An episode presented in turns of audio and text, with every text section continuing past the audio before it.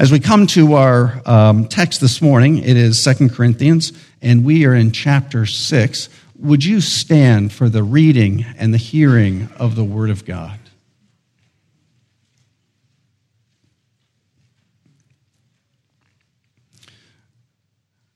I'll be reading verses 1 through 10.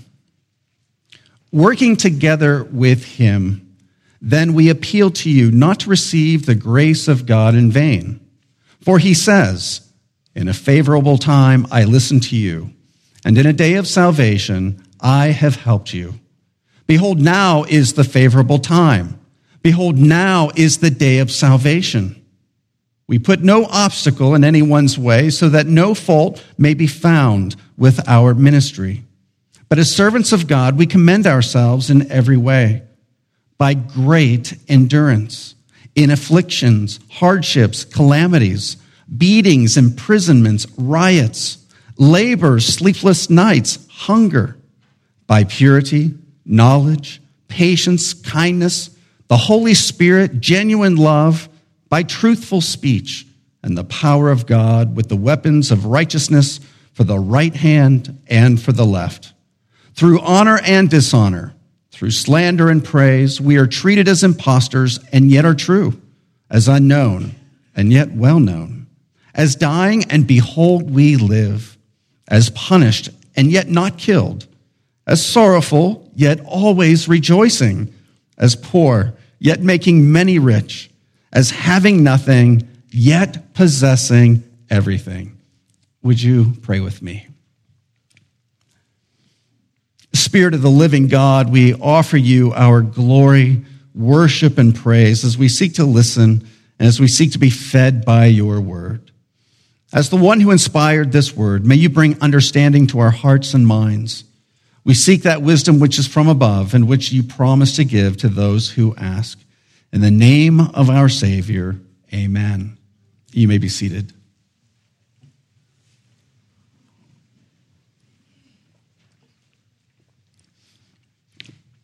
As you may recall, through much of this, uh, the, the early um, chapters of this letter to the Corinthians, the Apostle Paul has been seeking to uh, defend the legitimacy of his um, apostolic calling and of the genuineness of um, and the trustworthiness of his ministry. Well, the apostle is also concerned for the welfare of the Corinthians and that's um, the subject of this, these opening verses, where he urges the Corinthians not to turn away from the truth and to recognize that now is the day of salvation. Uh, we, we, immediately see Paul's concern for the Corinthians, and, and he's concerned about their spiritual standing. He says right away, working together with him, that is, he's, he sees himself as a fellow worker with God he, he recognizes that he is divinely sent um, to minister. So, working together with him, then, we appeal to you not to receive the grace of God in vain. He's concerned about their spiritual standing. And so, um, remember uh, that standing in the background of this letter are these traveling evangelists who have taken up residence at Corinth. These evangelists are, in fact, from Paul's um, uh, estimation, they are false teachers. They are teaching a different gospel.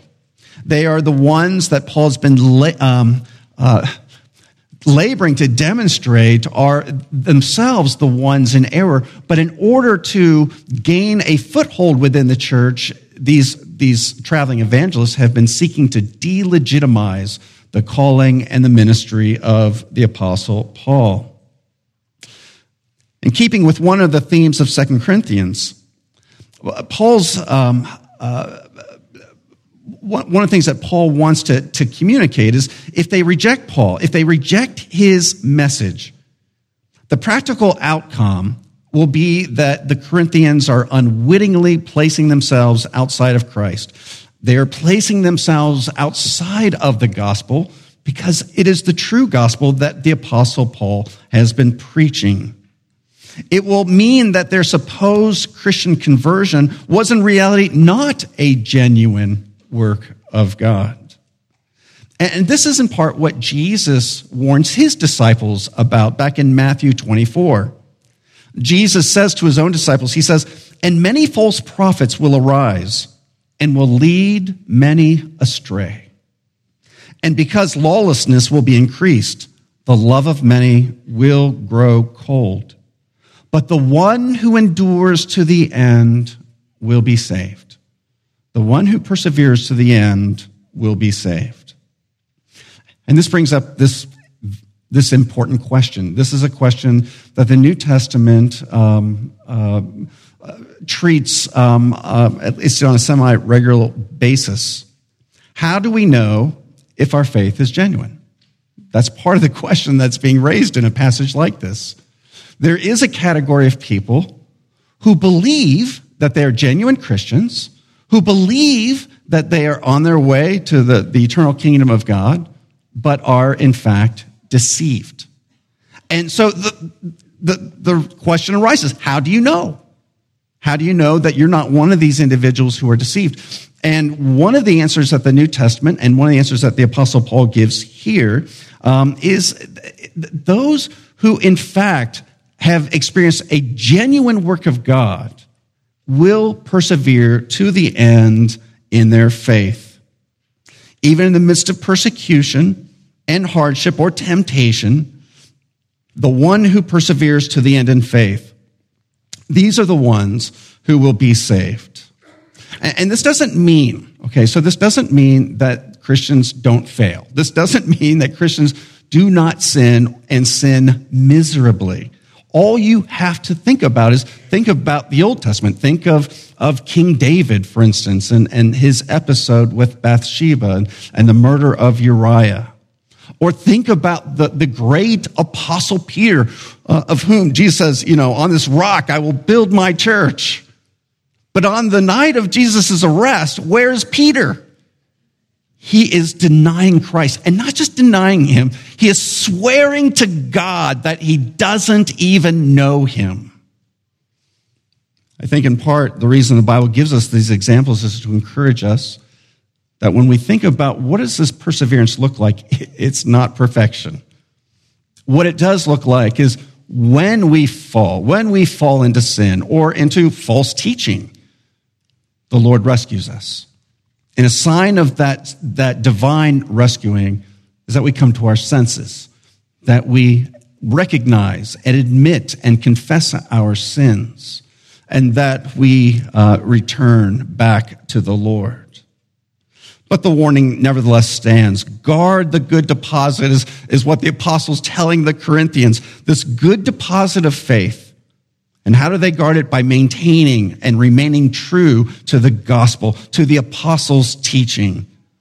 And the same is true of all of us. Guard your life, guard your doctrine closely. And after his appeal to guard the good deposit that has been given to them by God, Paul continues to show the Corinthians why they should find uh, both him and his uh, ministry trustworthy.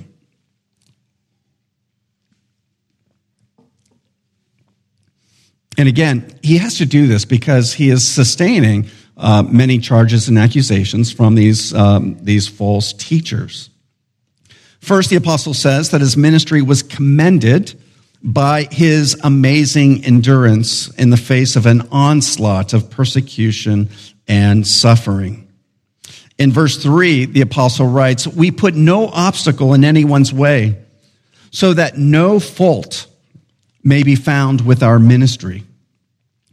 Paul is, he is, his, part of his goal here, his intent, is to show that whatever accusations were not always given the, the, the accusation charges explicitly, but whatever they were, what he's working to show is um, he's, he's essentially telling the Corinthians, you don't just have to take my word that, you know, I'm genuine or that my ministry is genuine.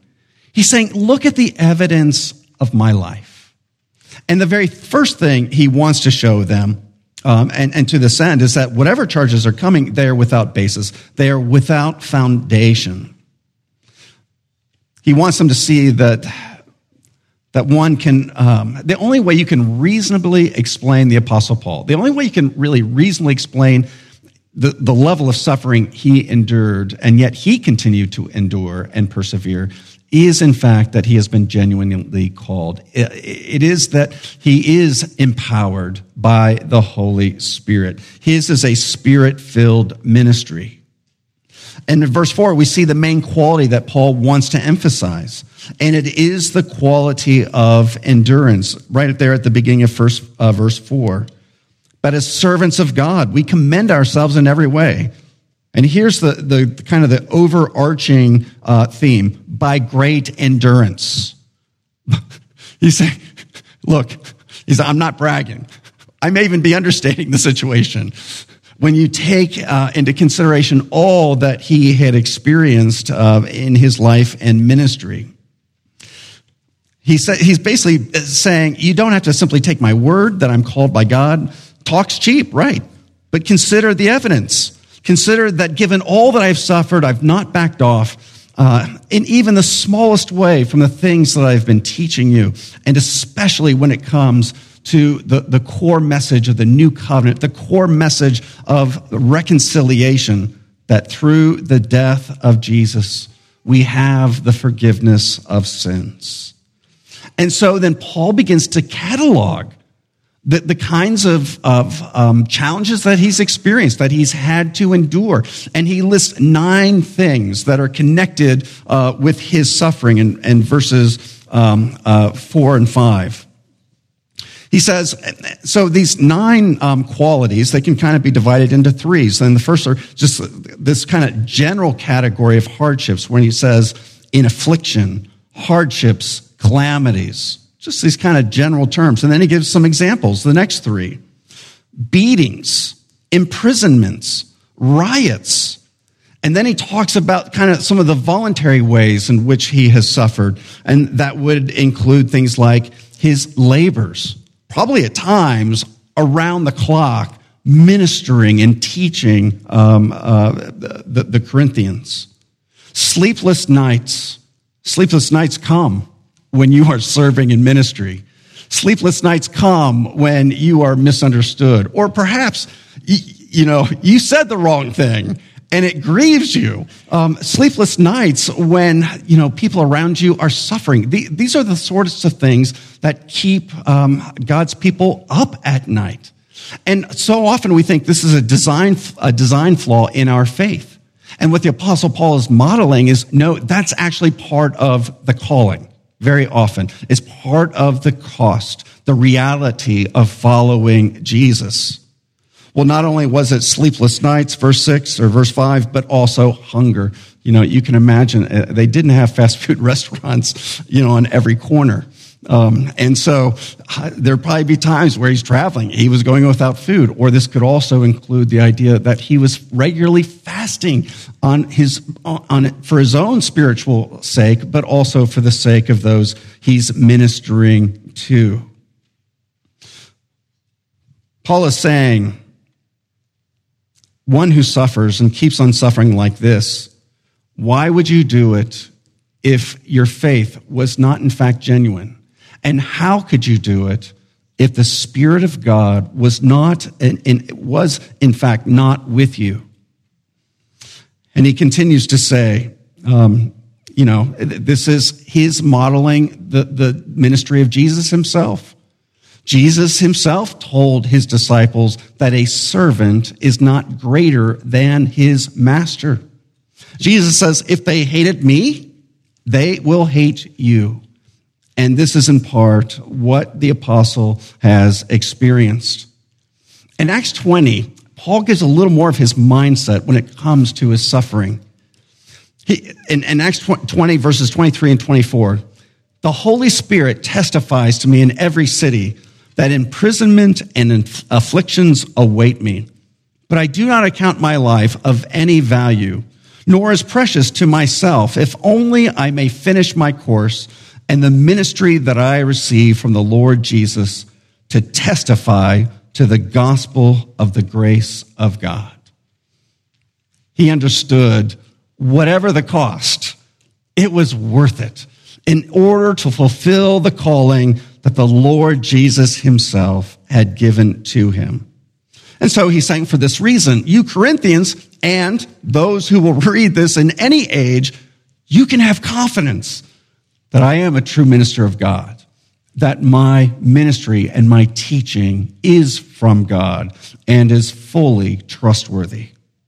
And he continues, it's not just the sufferings that he experienced, but Paul's ministry was also commended by his consistent Christian character. This is verses six and seven. Here, Paul begins to list the positive ways in which God's grace was at work in his life. Like the previous list of sufferings, this positive list also includes nine qualities. And so, if we just work through this briefly, by purity, that is, ask yourselves, is my life above reproach? And they would say, yes, it, it, most certainly is. And that purity also includes the idea of sincerity, which um, uh, it, it almost is, is uh, uh, well, it's just very clear in his ministry. Knowledge. The apostle says, I have worked hard to know the scriptures. This isn't just me just flouting opinions but I have given years of my life to the study of the Word of God. I minister with knowledge. And then he continues patience, kindness, the Holy Spirit. The Holy Spirit, the only thing that explains portions of the apostles' ministry is the presence and the power of the Holy Spirit. It is the Holy Spirit that gives life, the Holy Spirit that brings uh, conversion that brings genuine fruit. And he continues his life and ministry was marked by genuine love, by truthful speech. Again, that's the, in Second Corinthians, this especially is concerning that core message, the gospel of reconciliation found only in Jesus Christ. And he says, and this was with the power of God with the weapons of righteousness for the right hand and for the left. You know, you might think of a soldier having two weapons or perhaps a, a, a sword in one hand, a shield in the other. And Paul is saying, that's in part, I'm a good soldier. And my job, as he goes on in Second Corinthians to, to, to tell us in more detail, my job has been to confront these strongholds of philosophy, strongholds of worldly false beliefs, and to take those strongholds captive as he preaches the word in the power of the Holy Spirit. And in so doing, this ministry is bringing freedom to those who were captured by these false um, ideologies and worldly strongholds. And this leads to the paradox of Paul's ministry, and that is this. You might think that a man of this character would be universally loved, but not the case. Paul's ministry was both loved and despised. Loved and despised. And this is still in the context of those realities that he was forced to endure that serve in part to commend the divine nature of his calling and ministry. Verse 8, we, we, we see this kind of paradox of, of response to his life and ministry. He just describes it as through honor and dishonor. That's what he has received, both honor and dishonor. Through slander. People have lied about him up and down, and others have given him praise. He says, We are treated as imposters. Of course, he is. He's treated as a false teacher by those who reject the message. But he himself knows that he is, in fact, in the place of truth. And so the paradox of Paul's ministry, and to a lesser degree, the ministry of all Christians, is that it was praised by some, it was criticized by others, both loved and hated. It was believed by some, mocked by others. And this should not surprise us that the same is still true today. Jesus goes so far as to say that if we're being faithful to God's truth, it will provoke a negative reaction among some. In Luke 6 26, he says, Woe to you when all people speak well of you, for so their fathers did to the false prophets. Woe to you when all people speak well of you. You see, the true message of God comes with sharp edges. The true message of God challenges the thinking of the world. The, the truth of God, in many respects, declares to the world that your vision of reality is upside down. And it challenges them with this hard truth that there are basically two categories of people those who are in Christ and those who are not. And those who are in Christ will find uh, reconciliation with God. They will know peace with God. They will know eternal life. And those who are not in Christ will have to account for their own sins. They will have to pay the consequences since they are not trusting in Christ to do so in their place. And the result of this will be they will be banished from the presence of a holy God for all eternity. Well, of course, this is not going to be um, universally loved. And for this reason, earlier the apostle can describe it as, for some, it is a fragrance of life. But to others, it's a fragrance of death to those who are spiritually perishing. This is not a mistake. This is part of the way God has designed Christian ministry. And so he just continues in verse 9 as unknown and yet well known. In some sense, um, yeah, there were a lot of people who didn't know him, but there were also a lot of people who did know him but rejected him, treated him as if he was unknown, even as he was very well known among the believers. Dying and yet, behold, we live, punished and yet not killed. And to this degree, you know, this is where the power of God was at work. He was threatened by death on a regular basis. And yet, by the only thing that explained his continuing ministry was the sovereign and divine intervention of God. Then Paul concludes this section with just an amazing statement of inexplicable victory. Verse 10. There he writes, as sorrowful, you can imagine the grief, the discouragements, the disappointments, the losses, as sorrowful, yet nevertheless, deep down, always rejoicing. As poor, that is, from the world standards, financially, he was not making a lot of money from his teaching ministry. But in reality, he says, yet making many rich through the riches of Christ. As having nothing, yet possessing everything. If you are in Christ, we too will experience many sorrows as we make our journey to the eternal kingdom. And nevertheless, we can still rejoice because of the great blessings that the Lord has bestowed upon his people. You know, a sermon like this is necessary to help all those that God calls into ministry to have realistic, biblical expectations of what it will mean to serve the Lord Jesus Christ. We don't have to suffer at the level of the Apostle Paul, but there is a sense in which a genuine follower of Christ will meet hostility and hardship in this world. And if we don't understand that, it's very easy. If you think it's all going to go well, that's a recipe for burnout or flame out. Well, let's pray.